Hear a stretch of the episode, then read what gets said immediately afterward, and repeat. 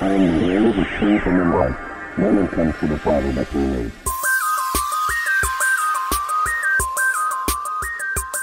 What does it mean Messiah matters? It means apart from him we can do nothing. It means he is the way, the truth, and the life.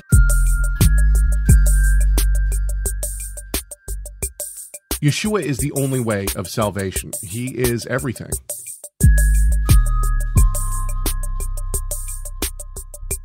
We have to have the Tanakh to know the Messiah.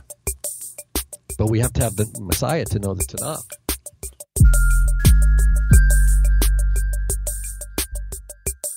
Without Messiah, we have nothing. Basically, it's all about the Messiah.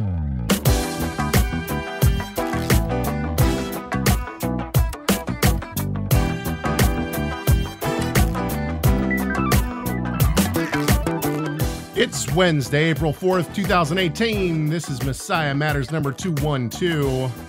Having plagues literally rain down on my head, my name is Caleb Hegg. And with me, a man so connected, he's hooking people up with Japanese satyrs. Rob Vanhoff. What up, Rob? How's it going, brother? Shalom. Caleb, I think as I as I hinted before, the ants that are falling on you, Yes. consider that A plague? just- I'm just yeah, consider that a plague because you did you did not have halakhic purity in your Passover celebration at your Thank you. Thank you. Yes. Uh, Rob is referring specifically to an email that we will get to later. Um, it looks like my levels are a little bit low compared to Rob's. Can someone in Check the chat, one, two, Can someone in the chat room let me know if I should bring Rob down or myself up? That would be nice. Um, so yeah, how was uh, how was your Passover, man? Good, good. I I love I love the season. Uh, of course, this is a, a we have the Pesach, then we have the Matzot, and then we have the counting of the Omer and and Shavuot, all all hooked together. Of course, the chronology problem comes up again. A couple a couple different chronology problems. So this is like predictable discussion. Chronology of of Yeshua's passion Okay, and count when to start counting the Omer right. These are predictable chronology discussions for this time of year. Well, they always happen, right? Yeah. So, but it seems like this time of year it's a hotter. It's more in, on the front burner. People are upset about it, man. Okay, I and I brought, think today we're we're talking a little bit about one of the chronologies today. Okay, I brought myself up and I brought uh, uh, Rob down a little bit in the in the audio. Do I still need to come up? The chat room is uh, is telling me all about my levels, which is good. Good. Thank you, peeps. Peeps. Yeah, I messed with my board, so now everything's off. I can I can kind of see that I'm down low. Okay. Um, so basically, it's the middle of Passover, and, and technically speaking, this is the uh, this is the Passover special week. Now, last year we uh, we did something that was wonderful, but at the same time kind of stupid. We we set the bar so high that we'll never be able to reach it again. Um, in other words, the show was so good uh, for a Passover special that why even have a pa- Passover special now, right? I mean, that's how good last year's Last Pas- week?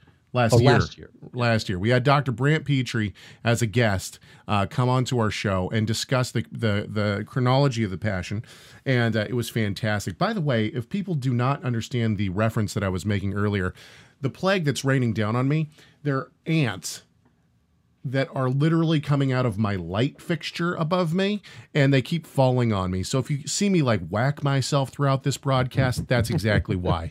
It's, It's very not nervous- it's nervous not a nervous tick. There's ants falling on me. Um, It's okay. not a tick; it's an ant. That's right. But did it Dutch? Okay, before we get uh, into all this, because we got, we do have. I mean, I think we got an okay show prepared for everyone. I was I kind hope so. I was freaking out on Monday because I didn't. I was like, what in the world are we going to talk about? That's not going to, you know, beat a dead horse. You know, we've talked about the passion chronology for the for the past three years straight. So this is the fourth year that we've done something on Passover, and uh, it's going to be good. But before we uh, before we get into it, let me just say that uh, this show, Messiah Matters, is brought to you by, we have several sponsors. We have Kava Messianic Radio. Kava Messianic Radio is a great source of all sorts of music. Uh, you can set your own playlist and choose it. It's like, it's like Pandora on steroids.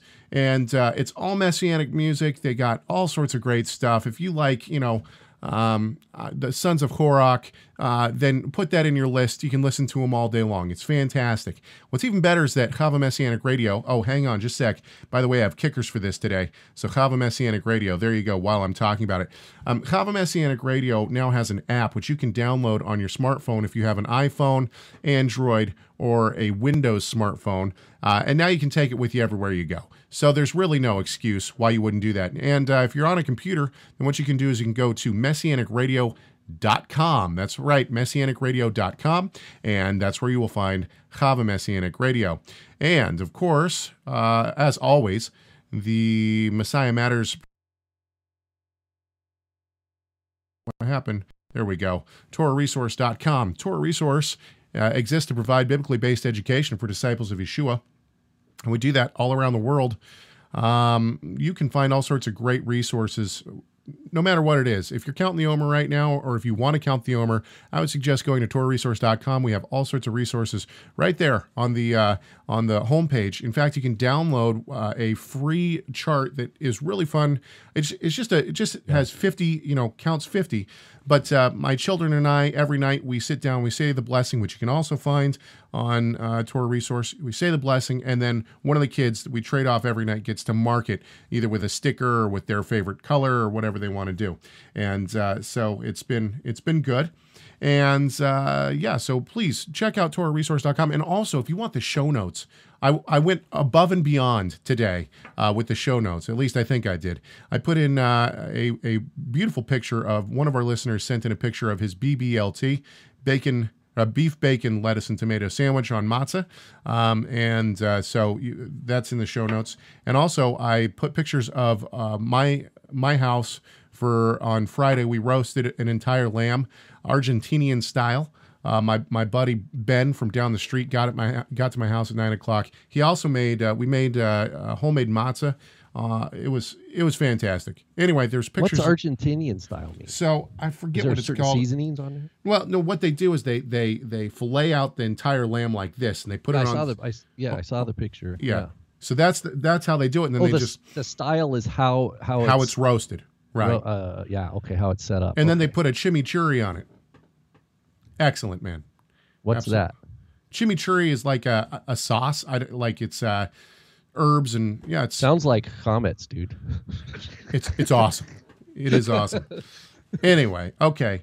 And then, of course, uh, the other uh, sponsor of this show, and, and perhaps the most important sponsor of this show, is our listeners.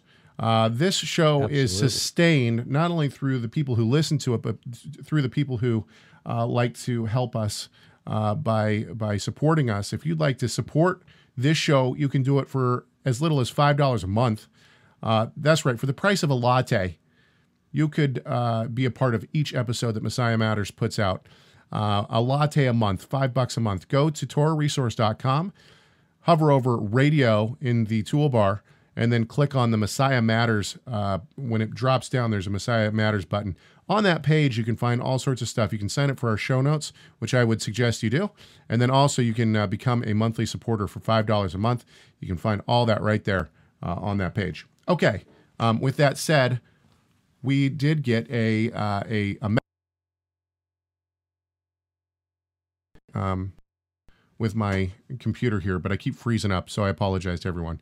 Uh, give us give us a call on our comment line 253-465-3205. Send us emails chag at torahresource.com, chag at torahresource.com. Okay, with all that said, we got a, a, message today from Evelyn, who is in the chat room, by the way. And uh, so this is what Evelyn's question is. I edited it, edited it just a little bit. Here you go. I have a question uh, as coming out of um, traditional Christianity. If there's no longer a law, which we know is false, then what is the point of having a high priest? Because I've always been raised with, you know, Yeshua as our high priest and hearing it constantly, but then hearing that the law is no more. So, what is the point of having a high priest if there's no law to dictate the need for a high priest? Okay, so this is a good question. It, wow, yeah, excellent. It's thank the you. the yeah, thank you Evelyn for the question. And if you have a question like this once again, I would uh invite you to call our comment line and uh, leave us a These message. These are dangerous questions.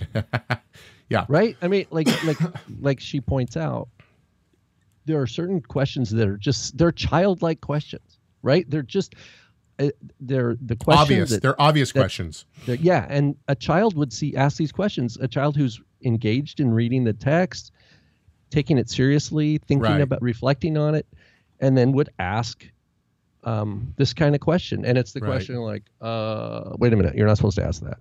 Shh, shh, shh. Hey, hey, no questions. Um, so uh, basically, uh, I can tell you what I think the mainstream Christian pastor would say, and that is that the law is not actually done away with. The The law is uh, is is spiritualized. In other words, uh, I keep a Sabbath, but I keep the Sabbath in my heart. I rest in Yeshua. Um, purity is in the heart, it's no longer in food. Um, festivals are, are neither here nor there. We can keep whatever we want. And in the same way, the physical temple that was here on earth was just a physical representation of the true temple that is going on in the heavens.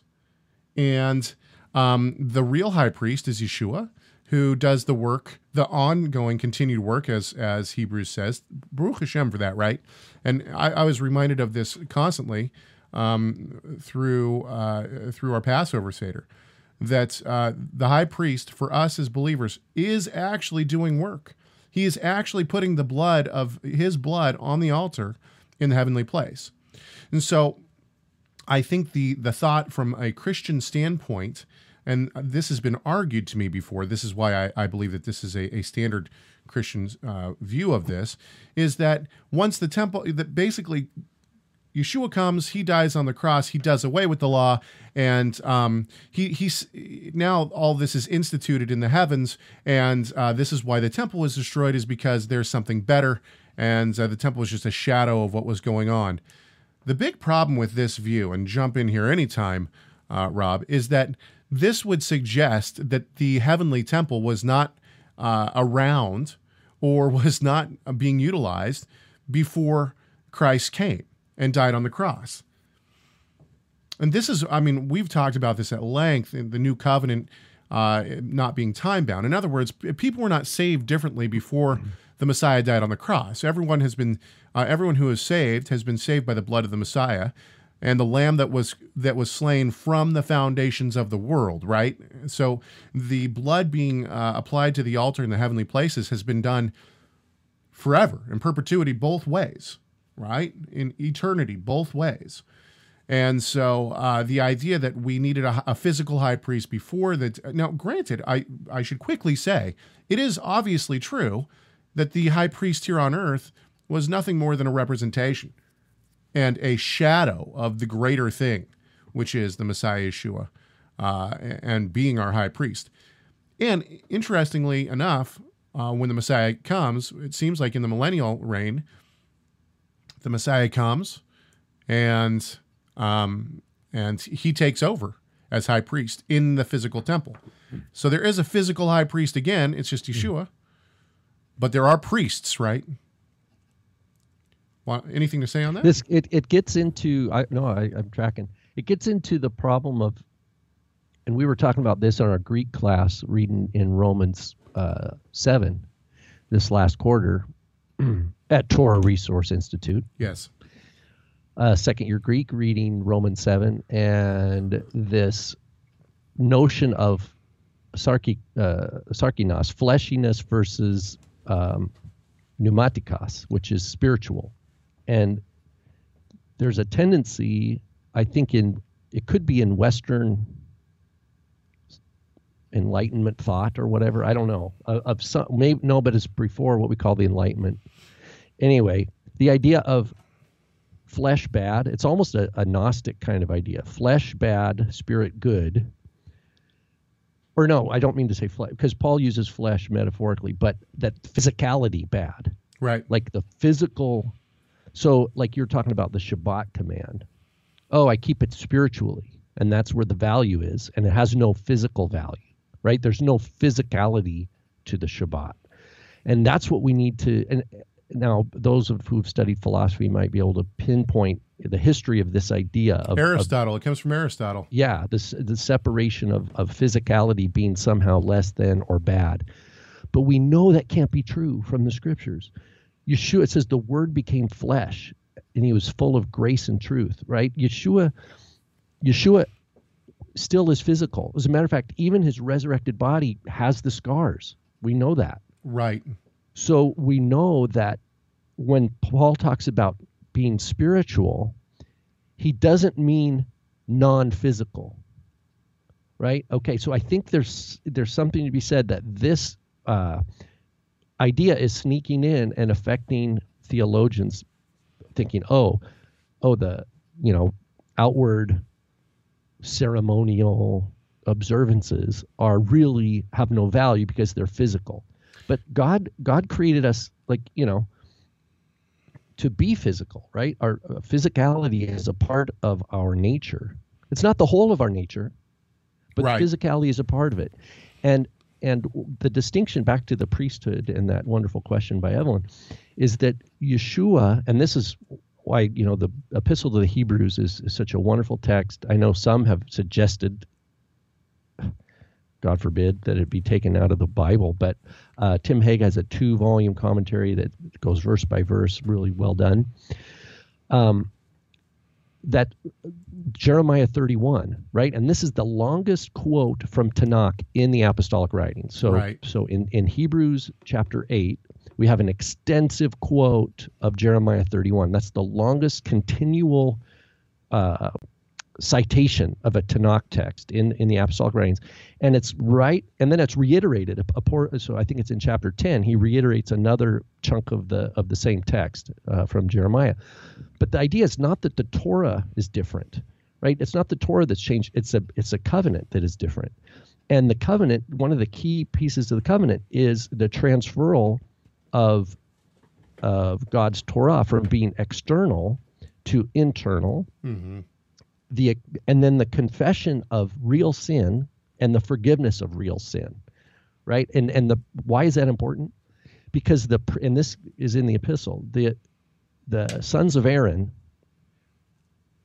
could not minister forever they were limited by the same um uh, they were they were uh, stained by the same tradition of you know of sin, Sin.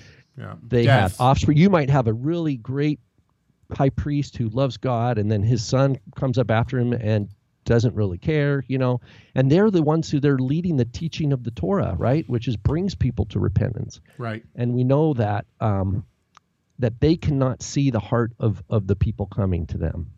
They can, you know, when people repent, that's they can see that is good fruit, and they can say, okay, so here's the sin offering, here's the restoration procedure, Baruch Hashem. But they they're not going to hit 100%. Yeshua hits 100%. Yeshua can see your heart. So he's a high priest who not only can see right to the core, he knows everything. So there's no Right. pulling a a wool over his eyes, but he lives forever to intercede for his own. He's never going to he's not going to like it's like there's not a clock ticking on his uh you know on your benefit from his high priesthood. So anyway th- we could do a whole show on this. Great question. So i don't know if I- we even touched her answer what she was looking for. Before before I start getting tons of emails, yes, I I understand that that Plato is the great influence of Western thought, Platonic thought. Okay, um, is is the great influence, of, and even within Christianity. is plato the one then that separates the physicality? So uh, there's two, so uh, Plato. I think it is. I Yeah, think so Pla- Plato does separate the physicality, and this is really where Gnosticism rises. However, uh, Aristotle is really a huge influence into the into the church itself, as Plato is too. But um, and of course, my mind instantly goes to the Eucharist, and so the uh, the idea and the theology of transubstantiation that Christ is actually present in the um, Eucharist uh, is an Aristotle uh, thought. In other words, the bread, the bread and wine or juice, the essence of it is Christ. Its its essence is Christ, or is it the other way around? Its essence is bread, but it's fully Christ. I think its essence is Christ. Anyway, this is this is uh, uh, the the physicality of, of Christ in the Eucharist comes from Arist- Aristotle uh, and and his his uh, thoughts. Pla- Platonic thought is also where we get a lot of the Gnostic ideas, and this is really where um, it's you know it's in the heart, it's what you feel, it's what you know, it's what's inside of you. It's not uh, it's not you know, it's not the physical thing that we see. Anyway, still getting ants all over me. I'm sorry, everyone. Ants raining down on top of me. Okay, I hope that that answered uh, the question. Before we go on, let's do a book review. It is my turn, and uh, I don't know if I've actually recommended this before or not. I may have, and if so, I apologize. This uh, book has been excellent during the Passover se- season, and uh, for anyone who's interested in uh, uh studies uh, in Exodus and specifically the plagues and the Exodus story, um, I would highly recommend this book. It's uh, Studies in Exodus, Moses, and the Gods of Egypt by John J. Davis. This book was basically the the main source that I used for my for my um, my series that I've done, what really happened in Egypt, talking about the plagues, and um, it is really fantastic. He goes through uh, different gods uh, that were worshipped in Egypt. He goes through uh, how the plagues might have been seen. He goes through uh, different archaeological facts. Um, it's just a, a, really stellar book, and you know, if you're not really into ex- the Exodus studies and those kind of things, then I would say maybe this is a borrow. Maybe uh, find it at a library or, or uh, you know, find somebody who has it. Um, you know, pick it up for a buck from your for from your used bookstore or something yeah, like look that. at look at. You can always look online for used copies. Some people don't like to buy used books. However, but however, I should say if you do, uh, you know, if you really like uh, this field of study, I think it's a must. Uh, it, it, it's really been a, a great book to have on the shelf, and I keep going back to it. That's that's always the the time tested truth of a book, whether or not you you know if you read it once, put it down, and never pick it up again. Um, obviously, man, I gotta say we got a really low showing in our chat room today. That's okay. The people that are in there are, are good, good. The good the the main core, the main core of people are there. Okay. Let's move on. Now, here's the question: Do we go on to our main topic? I have a feeling that the email, uh, Rob could could spend an hour uh, just on the email itself. Should we do that last? Maybe we should go to our main topic now. Because I feel like our main topic can actually go quite quick. Sure. Okay, let's do it. Okay. Um, actually, um, while I well, they're really e- they're really e- they're two emails, right? Is that right? Pardon me. Yes, um, they are. Give me just a second. I want to open this up real quick because I want to find one of our listeners, PJ, sent us um, this article, and it's in your show notes for those who are interested. It is called Centuries Old Documents Show Evidence for a Wednesday Crucifixion. Um, and I'll read, it's actually, pardon me, it's actually a very uh, short article. It's by Mario Seiglie. Seiglie. Um, now, this this is on a site called, um, oh man, what is it? Something Today. Uh, anyway, that basically um, this site is one of the culprits who has the uh, you know uh, the pictures of Yeshua dying on like a Wednesday, Thursday, and then uh, and then uh, raising on a Sunday, um, which is simply it cannot be worked out that way in the biblical text. I'm sorry, people, it just can't. Um, there is an easy way to work it out, but no one wants to listen except for a few of, of the people. Um, uh, let's let's read this. It says, "Do you know there is additional historical evidence for a Wednesday crucifixion. Although it was a minority position in the early centuries of Christianity and ran against the prevailing teaching of the church in Rome, some early historical documents nonetheless acknowledge a Tuesday night Passover, a Wednesday afternoon crucifixion, and a Saturday sunset resurrection. Around the year 200, a document purporting to pass eh, on apostolic instruction called the Didascalia Apostolorum mentions that the last Passover of Jesus Christ and his disciples was on a Tuesday night. It should be noted that the timing mentioned in the document corresponds to the biblical method of counting time. That is, the week started with Sunday as the first day, and the days began at sunset.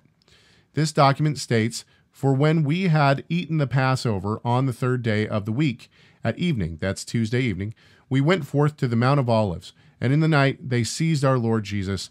And the next day, which was the fourth of the week, Wednesday, he remained in ward in the house of Caiaphas, the high priest. Okay. Uh, well, I want to read it- one more one more little thing here. Paradoxically, the text goes on to mention that Jesus was crucified on Friday, showing great confusion about the dates. For the biblical account clearly states that Christ was crucified on the day following th- that Passover meal. This is true. He's right about that. In other words, the biblical accounts, and this I put uh, uh, uh, biblical passages uh, referenced in your show notes. You can look those up yourself. but there's no break within the within the narrative. He says, nonetheless, the document demonstrates that Passover was then understood by some to have been on Tuesday evening, which would place the crucifixion on the next day, Wednesday. Um, the biggest problem with this, uh, with what this person has said, is that they did not keep reading in the Didascalia Apostolorum. Let's go to it. And this also, I put, uh, for those who receive our show notes, this is a plug for our show notes. I put a link to the entire Didascalia Apostolorum in your show notes. So if you want to go check it out, you can. Um, let me find my show notes here. Let's let's read real quick what uh, the the whole passage of what this person is saying. Um, this person is in uh, chapter twenty. I'll start in verse thirteen, and uh, it says, "And Judas came with the scribes and with the priests of the people, and betrayed our Lord Jesus. Now this was done on the fourth day of the week." For when we had eaten the Passover on the third day of the week at even at uh, at even we uh, at evening I think it should be we went forth to the Mount of Olives, and in the night they seized our Lord Jesus. And the next day, which was the fourth of the week, he remained in ward in the house of Caiaphas the high priest. And on the same day, the chiefs of the people were assembled and took counsel against him. Maybe we should stop real quick and talk a little bit about the history of the Didascalia Apostolorum.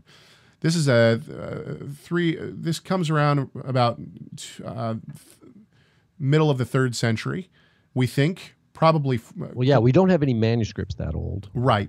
It's not. It is thought to have been originally composed in Greek and then translated into Syriac and to Latin. right. And I think our oldest manuscripts are of all the are Syriac, are the oldest of all, but they're still medieval. I, I or even And- later. I don't even know. What's interesting about the um, the text that we do have is that the Syriac differs substantially from the Latin. In other words, the Latin doesn't even contain this part. The Latin manuscripts contain none of what I'm reading now. Right. Only so the we don't. Syriac we, we just don't know. There's a yeah. There's a lot of unknown, and there's a lot of variance, and so Well, and the other thing is, is that we have something super late here. What what I think is going on at this point is um, you have you have a misunderstanding of. Well, this is a very long conversation, but you have a Well, here, misunderstanding. like, it, it, can I make one point real Sure. quick? We know because earlier than this, we had the the uh, Tatians diatessaron, right? right? Which also doesn't didn't survive. But the idea is someone who's trying to retell the gospel stories in a way. You're so bombardier. Sorry, Answer like, jump now, go. I know, right? um, you know, trying to basically take the Gospels and then retell the story in a way they think is going to make sense of it for their readers, right? So we have this other people doing this kind of thing, um, and of course, it's not Scripture. It's- You- well, just- uh, you they- have a- they cite Scripture, Right. You have a split in the church already, and the, the split is between the Jerusalem church and the Roman church. The Jerusalem church, in and this is in the second century. In the second century, the Jerusalem church is still celebrating Passover. The Roman church says, "Don't do that. We're freed from the law. Please do not be celebrating like the Jews." Now, this sounds this sound, sounds anti-Semitic. I don't actually think it is anti-Semitic. I think it's anti-Jewish, but it's not anti-Semitic. That sounds like a, a, a, a fine line, which maybe it is a yeah, fine they line. weren't. The believers were not self-hating Jews. Right. There, there were Jews that were converting to Christianity, and if you converted to Christianity, they didn't care if you were Italian, um, they didn't care if you were French, they didn't care if you were Jewish, they didn't care what you were. If you come to Christ, you come to Christ. That's great. They were anti-Jewish because they said that the Jews rejected the, the Christ. Um, with with all that said, there becomes this uh, this tension in the church, and um, Polycarp is is citing John and and so on and so forth, and by this point, people are using the Gospels to try to make their own theology as opposed to letting the Scripture speak for themselves. And really, I think by the third century, you people are not they've they don't know how to line up the synoptics with John. And I think that this is an attempt to do so. With that said, let's keep going. So now that you have a little bit of history of what this this document is, when it was, and uh, you know the manuscript history, let's keep going. And on the next day again, which was the fifth of the week, they brought him to Pilate the governor, and he remained again in ward with Pilate the night after the fifth day of the week. But when it drew on towards day on Friday, they accused him uh, much before Pilate, and they could show nothing that was true, but gave false witness against him. And they asked him of Pilate to be put to death, and they crucified him on the same Friday. So basically, what this document seems to be saying is that the Passover Seder was was on Tuesday, and that he was arrested on Tuesday night in Tuesday night during the night. Wednesday, Thursday, he was being tried. Pilate, Caiaphas, all these things, and then finally on Friday, Pilate puts him to death. This is what uh, the Didascalia Apostolorum is uh, putting forth here. However, the person who wrote this this article forgot to keep reading, and this is a very important thing to do when you are um, when you're reading these kind of historical documents, because this uh, document says specifically, if we go down to verse 17, we find this: "But by reason of the multitudes of all all the people." From, very, from every city and from all the villages who were coming up to the temple to keep Passover in Jerusalem, the priests and the elders took counsel and commanded and appointed that they should keep the festival straight away, that they might seize him without disturbance. For the inhabitants of Jerusalem were engaged with the sacrifice and the eating of the Passover, and moreover, all the people that were without uh, that were without were not yet come, for they had deceived them as to the days, that they might be convicted before God of erring utterly in all things. Therefore, they anticipated the Passover by three days and kept it on the eleventh of the moon, on the third day of the week. For they said, Because the whole people is gone astray after him, now that we have an occasion, let us seize him. And then, when all the people are come, let us put him to death before all, that this may be known openly, and all the people may turn back from after him. So the same document that this person is using as historical fact that, that Yeshua's Last Supper was on a Tuesday says that they moved it by three days, which, by the way, would never happen. The Pharisees couldn't do that. The Sadducees couldn't do it either. There would have been riots by the people. You can't just say, "Oh, Passover's going to be three days early. Let's start sacrificing the lamb." It doesn't work like, like now. that. Like now, let's do, do it now. Now. Yeah, you can't Well, do that. yeah. That that's that's not the way that the Passover sacrifice. You know, there was somebody uh, from from a uh, from a different website, a different ministry, who tried to say that uh, Yeshua's. Uh, I saw this this week. It was just absolutely ridiculous. Tried to say that Yeshua's disciples sacrificed after the sunset on the 13th, making it the, the beginning of the 14th. They said they took they sacrificed the lamb in the temple as the Hagigah sacrifice, and this is where the time discrepancy comes. Yeshua and his disciples ate on that night, and everybody else ate the night before, but it was still the Passover because it was still technically the 14th. This is ridiculous for multiple reasons. But first of all, the Hagigah had to be completely burned up. There was nothing left of it. The priests didn't get any, the people didn't get any. The Hagigah was gone. And to think that, that Yeshua and his disciples came into the temple uh, during a time that was not sanctioned to slaughter the Passover lamb, handed the lamb to the priest, said, Please slaughter this for us. The priest slaughters it, and then they say, Now give it back to us so we can take it out of the temple, is absolutely ridiculous. The temple did not act as your personal butcher. And to think that the that the Sadducees would have allowed you to take out a, a sacrifice because you were on a different calendar, there is absolutely no evidence whatsoever for such a, a theory. Um, it- it's just not true.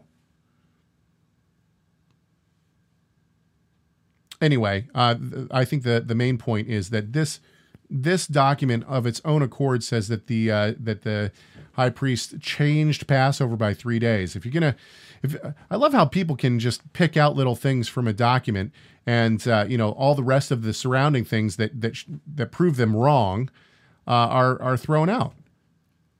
This is simply not true. It's just simply not true. Anything else on this? No, I guess it's you know, it, there is a tendency to look, you know, uh, uh, to other sources, right? We want to look outside the scripture to try to help understand historical um, situation to help better understand scripture. So Sometimes in that's general, good. Sometimes yeah, that's good.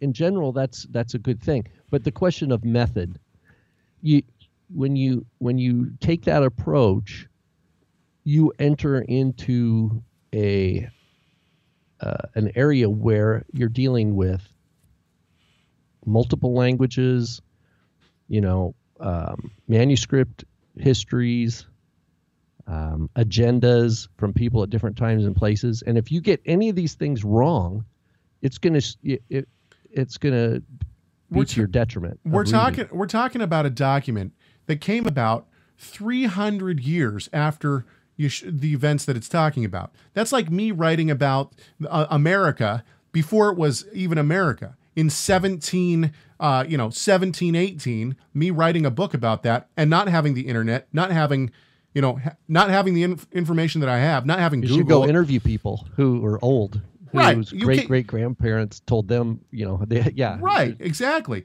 And it's like me trying to write a book like that and then and then putting it forward as if uh, I have all this knowledge of it. It, it- The same thing, the exact same thing happens with the Mishnah. The idea Oh, that the, totally. Yeah, the, the idea that the Mishnah can be read back into the first century is once again something that is constantly uh, uh, done today, even by scholars. Uh, however, that's changing. Here's here. eh, Okay, here's just a, a lesson from flesh and blood, right? You know, it's, it's always good to do that.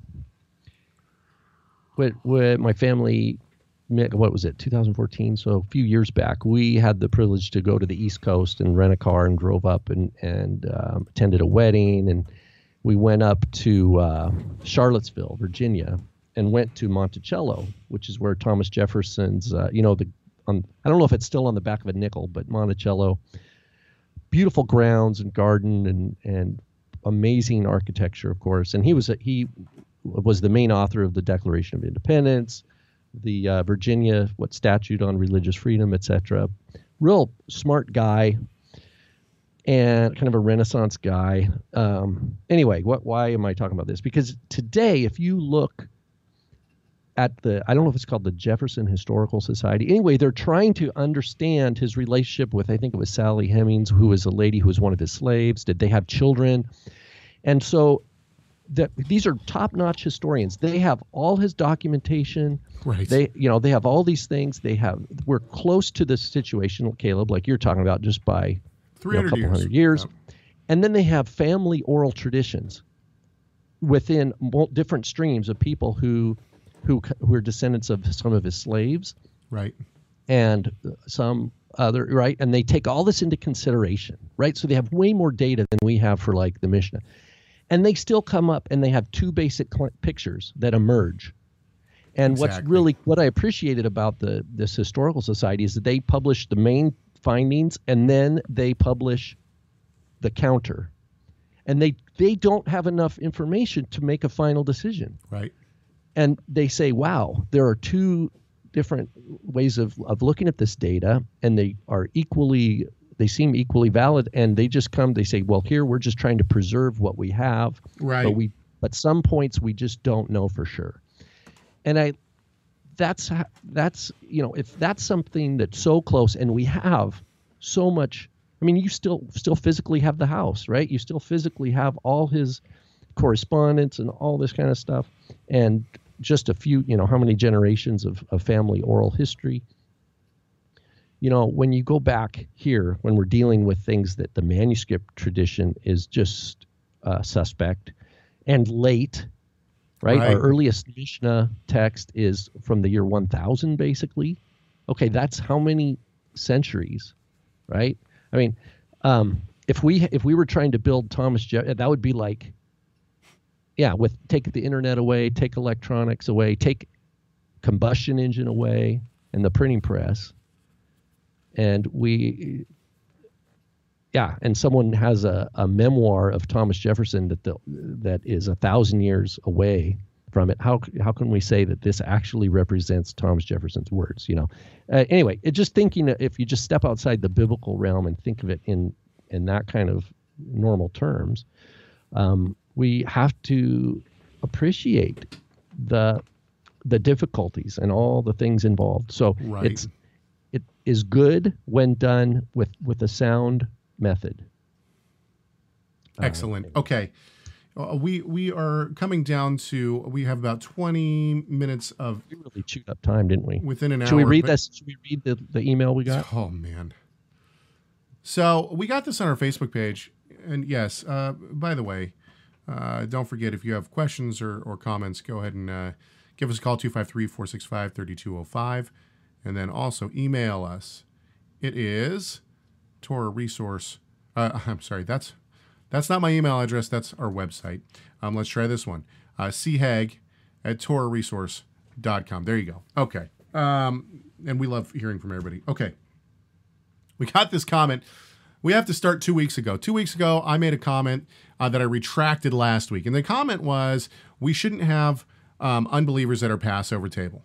And I said that because I was uh, taking 1 Corinthians 11 as a as Paul writing about the Passover meal within the diaspora, excuse me.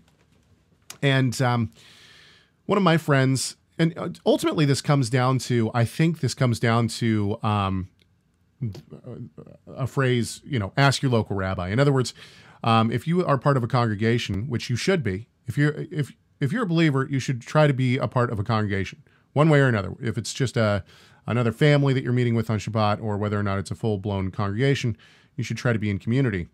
Um, so uh, each community has their own interpretations and whatnot of Scripture, and uh, there are some things that are hard and fast, but there are other things that are are uh, you know uh, need some interpretation and essentially community rule. And I think that this might fall under one of them: how we're going to interpret what Paul says. But my buddy at uh, the congregation I go to brought up the point. He said, "What are you talking about?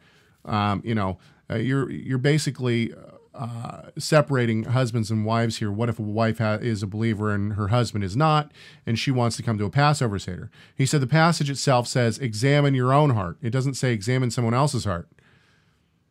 And I I thought he was I that's an excellent point. Good point. And um, Because we can't see back to the priesthood thing, right? We can't see someone else's heart. Uh, Right. So last week I retracted. I brought up all this information and uh, said, you know what, my buddy's right on this. It says examine your own heart. It doesn't say examine someone else's heart. And this is the uh, book long uh, comment that was written on our Facebook page um, by someone named Moshe. Moshe says, I'm confused. This, by the way, the, the opening to this shows a lot. He says, I'm confused. When did we start using the New Testament as though it were Torah? I know Christians do that, but when did we start back on the path we once left?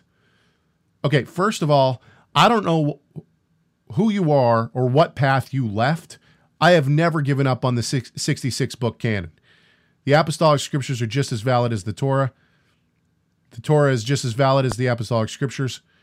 This is exactly why it is my uh, belief that the that uh, all of the scripture has to align with each other. It's God breathed, all of it, all sixty six books. So the idea that that we as messianics or as Hebrew rooters or whatever you want to call uh, the walk of Torah have given up on the core doctrines of our faith is ridiculous and I reject it outright. I never left the 66 book. I never left the Word of God. I'm not now just coming back to the Word of God. The Word of God is exactly that the Word of God. And we rest our faith on the 66 book canon. And if you don't, sir, that is up to you, but you are wrong. That's all there is to it. He goes on an alien living among you who wants to sell and now he's going to uh, he's going to quote exodus 12 48 through 49 which is also i mean telling because he, he gets it completely wrong an alien living among you who wants to celebrate the lord's passover The Hebrew here actually says, "Do the Passover." Must have all the males in the in his household circumcised. Then he may take part like one born in the land. No uncircumcised male may eat of it. The same law applies to the native born and to the alien living among you. This okay. Let's stop right here. This this is going to get me riled up because this is just this email this comment is just so off track. It's it's vexing that people even believe this kind of thing. First of all, what is Exodus 12, 48 through 49 talking about? It's talking about eating the Passover sacrifice. It's talking about coming and sacrificing. Right. This yeah. So that's that's a core point here. Yeah. To eat it, the the antecedent there is definitely the Passover the sacrifice. Yeah. the, the Passover sac that sacrifice. Yeah. right. Um, it's not talking about unleavened bread. It's not talking about bitter herbs. And it's not talking about a Passover Seder. It's just not. It's talking about the sacrifice that you do in the temple. And I'm That's right. That's I'm right. I might be reading into this. We'll get we'll get to the rest of his email or the well, the rest of his Seder, comment. The Seder, yeah, because we got to get that. There's a whole history that we want to. Well, maybe we should finish the email. It's this long. I mean, it's a. Okay, well, um, but I, uh, maybe I'm reading into this, but I, I get the uh, distinct feeling that this person believes that they are sacrificing a lamb in their yard, and uh, that this counts as the Passover Well, sacrifice. t- he, there, there's a comment there about holiness in the home, and that Right. God is going to curse people who, okay, let's let's read it. Let's read it. and that that's what my joke was about the ants falling on Caleb. right? That's right. That's right. I'm under a plague. Okay, he goes on. Further, we have an idea from Ezekiel 44 that makes the distinction that both flesh and heart must be circumcised before entering the temple. The No Pas- dispute. Yeah, why no not? I dispute mean, there. The Passover is, in fact, a sacrificial meal that is adopted into our homes as the earthly temple. Wow, did you see that? One just no, getting dive bombed over here. we don't want you to. That I know. Hasatan doesn't want you to tell what you're going to tell. Okay. Sorry. Okay. Um, the Passover is, in fact, a sacrificial meal that is adopted into our homes. Where does the Torah see now? This where does the Torah say that? Where does the Torah say that? Just because the first He's already building off an innovation. Right. An innovation of eating Passover in your own homes would never happen. I mean, even the diaspora, what we were talking about in the diaspora memorial celebration, they don't Right. physically have. They're And not slaughtering a we have we have evidence sacrifice. we have evidence that the Passover sacrifice after they came into the land, right? Because the first the first Passover was was uh, eaten and sacrificed, um, eh, obviously in Egypt, right? They come out, they get the Torah, and they're a wicked generation, and they don't celebrate Passover for forty years. Joshua circumcised the cir- circumcises the males. By now, what has happened? The tabernacle is erected. You're only allowed to do sacrifice in the tabernacle. He circumcises the males when they when they're crossing over into the into the land, and boom! Now we're celebrating uh, pa- Passover in the land first of all, but second of all, the sacrifice is done where? Not in your home. It's done in the tent of meeting. And as soon as the temple is built, we have a record now. Granted, it's only one source, and how widespread it was, and whether or not it's telling a, a, fully true story, who knows? It's not canon. But the Book of Jubilees says that people would come and uh, sacrifice their their uh, their Passover sacrifices in the temple, and no one would leave the temple complex. They stayed in the temple complex all night long until they ate all of their sacrifice. Now that obviously changed, and we have good reason why it changed into the first century because Jerusalem was not big enough to hold all the people who came into it. And this is why they declared all of all of Jerusalem, everything within the city walls, to be a clean space. You had to be ritually clean to get into Jerusalem during this time. So he goes on then. So the the idea that um, we're taking the sacrifice back to our home, no, you didn't come and sacrifice the the the Passover sacrifice and then take it up to Haifa to eat with your Right, family that right. night. That didn't happen. In addition, uh, it's uh, he he goes on. The Passover is in fact a sacrificial meal adopted in the home, as the earthly temple reflects the heavenly.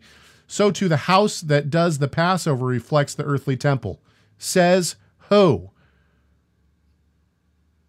No. I don't see this anywhere in scripture. This person is making up their own hol- halakha and trying to put it on other believers. And then he's going to quote Ezekiel 44. In addition to all your, your other detestable practices, you brought foreigners uncircumcised in heart and in flesh into my sanctuary, not into your home, desecrating my temple while you offered me food, fat, and blood, and you broke my covenant instead of carrying out uh, your duty in regard to my holy things. You put others in charge of my sanctuary. This is what the sovereign Lord says No foreigner uncircumcised in heart and flesh is to enter my sanctuary, not even the foreigners who live among the Israelites. Once again, we're talking about entering the temple. We're talking about the, right. the sacrifice. And so we're, we're we are in agreement with the scriptures that says no uncircumcised, and that means someone from an ezrach, right, a native born, or a ger. The same law applies. It doesn't matter if you're Jewish or non-Jewish. You're not eating a pe- the the korban pesach unless you're circumcised, right? I mean, right. That, that's that. There's we never suggested that that Torah commandment has somehow been done away. No one's suggesting that. So I don't know if maybe this guy misheard and thought that we were saying, "Oh, that doesn't matter." Um, no, but the but point is, we, we are building. Oh, go ahead. If you're going to, if you're going to say that we need to eat the Passover sacrifice, circumcised, which I agree with. If you're going to eat the Passover sac- sacrifice, you have to be circumcised. But clearly, within the Torah, what happens? You have in the Torah, you have people sacrificing anywhere, right? And God's okay with it. And then God makes a change in in with the Torah. He says, now you're not allowed to, to make burnt offerings anywhere you want to. Right, right. You can slaughter meat anywhere you want to. But from now on, if you're going to make a sacrifice, you have to do it in in the into the, in the tent of meeting. and the laws of, of, of the the laws of purity that apply to the temple and then the holiness that is being uh, upheld in the temple with the the the offer of, or the altar and all the all the, the cycles, the the ashes of the red heifer, all the things pertaining to the cleansing uh, and the holiness of the of the temple does not apply to the home. Right. It yeah, exactly. We don't. We don't. have that. It just does not. Otherwise, people could offer sacrifices in their own home because it's the, just as holy. They could say, "Well, you know, my house is holy, just like the the uh, Beit Mikdash." Right. And so, it's, it's not that way. And so I understand that there is a stream in Pharisaical thought that wanted to preserve some sort, wanted to uh, circumscribe the home, a physical space, to have some sort of holiness that kept it separate from the other. And this is where the idea of koinos impurity, I think, emerges in the Second Temple period, which is an artificial category. It's not a Torah category. It's a it's a more recent innovation to separate people from people. Jews can separate from Jews based right. on koinos. Jews can separate from Gentiles, koinos, and they unless you wash your hands the right way, unless there's a certain amount of oversight, you're not even allowed into this space to participate in this meal. And that was Jacob Neusner wrote about this. Basically, I think you know was one of the scholars saying, look, the Pharisees innovated. This was an innovation to try to match the home after the priesthood, and it rose largely maybe in the late Second Temple period, and then after the destruction of the temple, it kind of became a replacement, um, kind of a supersessionist uh, inside of Jewish world, of course, and it's not something you want to build halakha on, in my view. And it sounds like this particular uh, listener takes it as like law. Um, okay, that's. So, go ahead. So, well, th- this comment here uh, he goes on here, and and and this shows uh, this ties in a little bit to what you're saying.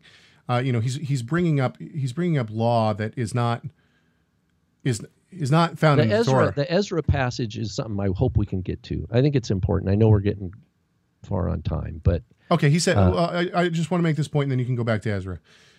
Or are you talking about Ezekiel? No, he quotes Ezra ten in there. Okay. Ezra chapter 10 about the wives. Because remember, right. we were talking okay, about okay, okay, the yeah. believer brings their unbelieving spouse. Okay, hang on so just he a sec. cites Ezra. So, so he says, I could care less if a couple fights over or is divided over this. What are we here for? Is our highest duty in this world to pacify egos and coddle marriages? This tells me uh, it's a suspicion. I don't know this. I am. su- I think this this shows that this person might not be married or is no longer married. or is no know. longer married. I don't know. I don't know either. But you know what? No, the the the marriage of two people is sanctioned by God, and it is very important. Divorce is of Satan. Divorce The is two, some. the two shall become one. That's right. And and uh, whether you and Paul talks about this, whether you have a believing spouse and an unbelieving spouse, uh, we try to bring peace into the home through faith in the Messiah Yeshua. We don't try to tear marriages apart. The reason why is because marriage is extremely important. It's God sanctioned. So this comment just shows it reeks of of ego on on It- this you know, person's here- part. here's the here's a similar thing, Dave, if I may. The the tradition, Pharisaic tradition that allowed, and this this is preserved even in the in the later rabbinics, that a vow becomes valid upon its utterance and obligatory is problematic because this is what Yeshua addresses in in like Mark 7, Matthew 15 because according to rabbinic thought and presumably it fits with what the Pharisees were doing if if I had let's say I had an uh, an animal like an ox uh, that I wanted to offer and it was a or, or an animal I could say this is a korban I could just utter that, and then instantaneously in the in the Pharisaic thought that now be, belongs to God, and it's irreversible. Now, if my parents were having financial trouble, and the value of that ox now, I can't go sell that and help my parents with the value of that because I've already declared it to be a korban. And so it's like, well, sorry, mom and dad, I can't help you because I verbally expressed a vow right. I, or I took a, a, a I declared I made a declaration that is that is that God says is now I'm obligated to, and Yeshua's like no you can't no, you can't take a tradition and put it over the over the commandment. You're you're you're changing things up here. You're making null you're nullifying the word of God by your tradition. so in the same way, it seems like this guy is saying a family can be broken up by a tradition of man Right. that you can that you can use and make it sound godly. Well, Right. it's it's godliness here, and I can divide up this family. And the quote, I think the the person quotes like Yeshua saying, "I'm going to bring a sword." Right. Right? Matthew I'm 10. divide, and he, he's like he's applying Yeshua's statements of of the division that Yeshua brings. Why does Yeshua bring division? Because of faith in him, not because he's not because he's uh, bringing a tradition of man into a family and insisting on uh, breaking relationship over a tradition of man. That's that's the opposite of what Yeshua is doing. Right. So he goes Um, on. He, he he talks about how uh, now the the Passover sacrifice shouldn't be taken lightly. Um, all sorts. I, mean, agree with that. I, I, don't I, think anyone agree too. Um, he Yeah. says that uh, if we put our disobedient and rebellious marriage partners ahead of Hashem, then we make our spouses the masters and put Hashem under their feet. Um, and then he says, and this is where we get to Ezra 10 if it was pleasing to Hashem for the men of Israel to cast their wives away in order to serve God and the people in their return to holiness, why is it so difficult or too much to ask the, to symbolically separate for Passover? And then he quotes Ezra 10 Now let us make a covenant before our God to send away all these women and their children in accordance with the counsel of my Lord and of those who fear the co- commands of our God. Let it be done according to the law. Yeah, so he's quoting from Ezra 10 here. And go. And I was like, "Oh golly." He uh, Okay. So the idea, what he's what I'm hearing him say is, well, look what happens in Ezra in Tanakh. They they're they have mixed marriages and they they say we need to separate our families because we have these wives that we've taken and we need to cut a, a new covenant with God. They don't use the word new, but it's it's cut a covenant with God, and it's you know it's one that hadn't been made, and then they take oaths that they're going to do this, right? And so they they go and uh, separate all these women. Okay, and so he's saying if that was pleasing to God, then why wouldn't why wouldn't it be pleasing uh, for the Passover for the for a believing spouse to say to his unbelieving partner, "Sorry, you can't join," um, because we're upholding some holiness of the location and of the meal. And I I want to just say, you know, I don't read that anyway close to the way uh, this person reads it. First of all, the book of Ezra is, is interesting. We could talk a lot about it uh, on its own right, but it's the last chapter of Ezra, right? Chapter 10. And it never says that the Lord was pleased with this act. Right. Not only that, in Ezra 6, they had already celebrated the Passover before Ezra got there. The priests, the people, and it said they had joy. They they kept the Passover and it says the Lord gave them joy. The Lord gave uh, made them glad. Right. And the Lord had turned away the enemy. Okay, so they had already celebrated what the Scripture says uh, was acceptable. We have we there's there's verses in there that say, "Wow, this it seems like the what the the story here is telling us the scripture is telling us is that God was pleased with this Passover celebration. Chapter 6. Then you get to chapter 10, and we never hear that the Lord is pleased with this sending away. But that's only one of the problems. Another of the problem is that the the verb that you see in your translations of married wives, it's not the word to take a wife or to marry a wife. Right. It's it's the lehoshiv, it's a hifil of, of shav, and it's taken to mean they were living with, living with women, nashim, which doesn't have to mean wife, right? And so we don't know now. A there could be a dialect because this is Second Temple Hebrew now, and maybe you know because Ezra is the early Second Temple period. Maybe it's a it could mean marry, but not necessarily. That's one thing. Another here's another piece that makes it suspicious. Aside from the fact that it never tells us that God was pleased with what they did. But it's the end of Ezra. We never hear any more of Ezra. Yeah, done. It's almost like is is his was this his downfall? But here's the thing to notice is where does Ezra get this idea? If you look in Ezra uh, chapter 10, this is the last verse of or last chapter of Ezra, right? They're they're praying. He's he's feeling uh, the weight of the sin of the generations, etc there's weeping. And then it says in 10 verse 2 that this person, uh, Shechaniah, or Shechaniah, the son of Yehiel, one of the sons of Elam, said to Ezra. So he's an Israelite. He's not a priest. We know he's not a, a, a Levite or a priest because uh, because of later in chapter 10.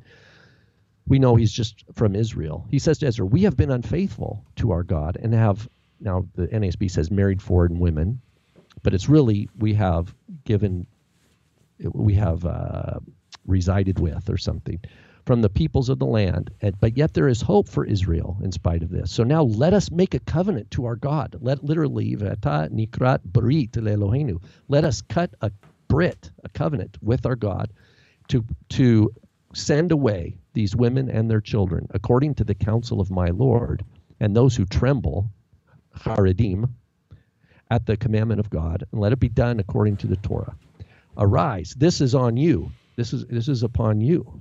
That's what this guy shechaniah says to ezra. Be courageous and act. Then ezra gets up and basically does what this guy told him. Well guess what? Ezra never it, we don't know like why did this guy come out of the blue and tell ezra to do this? Well guess Right. what? If you go on to what verses at 26 see the shechaniah guy he he didn't have any consequence. But his father, Hiel, Abdi, uh, Yeremoth, and Eliah, uh, Eliah, Shechaniah's father and five uncles, they told that he actually did it. So, it, so that he actually had to send any any woman away, because we have the whole listing here of Ezra 10 of who had to send uh, people away. He suggests it.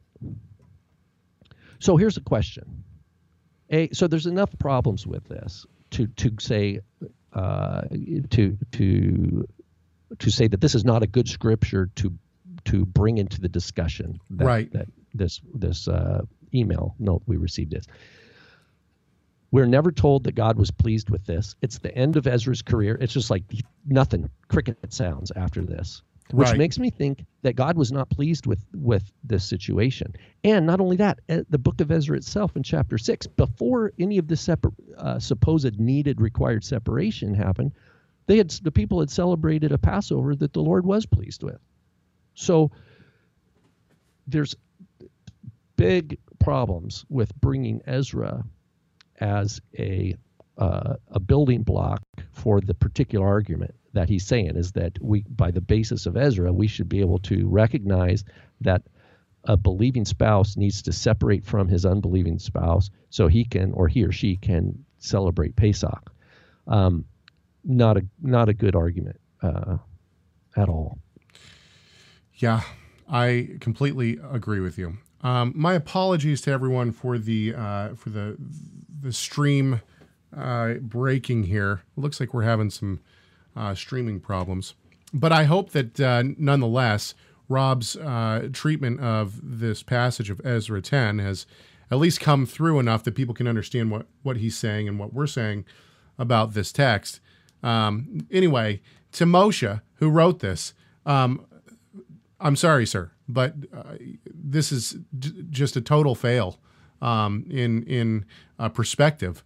Uh, this is certainly putting man's tradition above God's tradition, um, and that is, yeah, I, I think that there is major problems with that. I think I think We Paul's do, we we don't have a holy space. right. We do, we don't have a holy space in our homes. Our hearts is- are the holy No, space. Exactly. Well, yeah, exactly. Sanctify the Lord in your heart, right? Uh, That's that's important. But we can't mark a physical space and call it this is temple like and then somehow have a bunch of rules and procedures to maintain that holiness. That that's only for the for the Beit Mikdash in Jerusalem. That and Right. that is under very specific um, terms, that which Right. are spelled out very clearly in, in Scripture.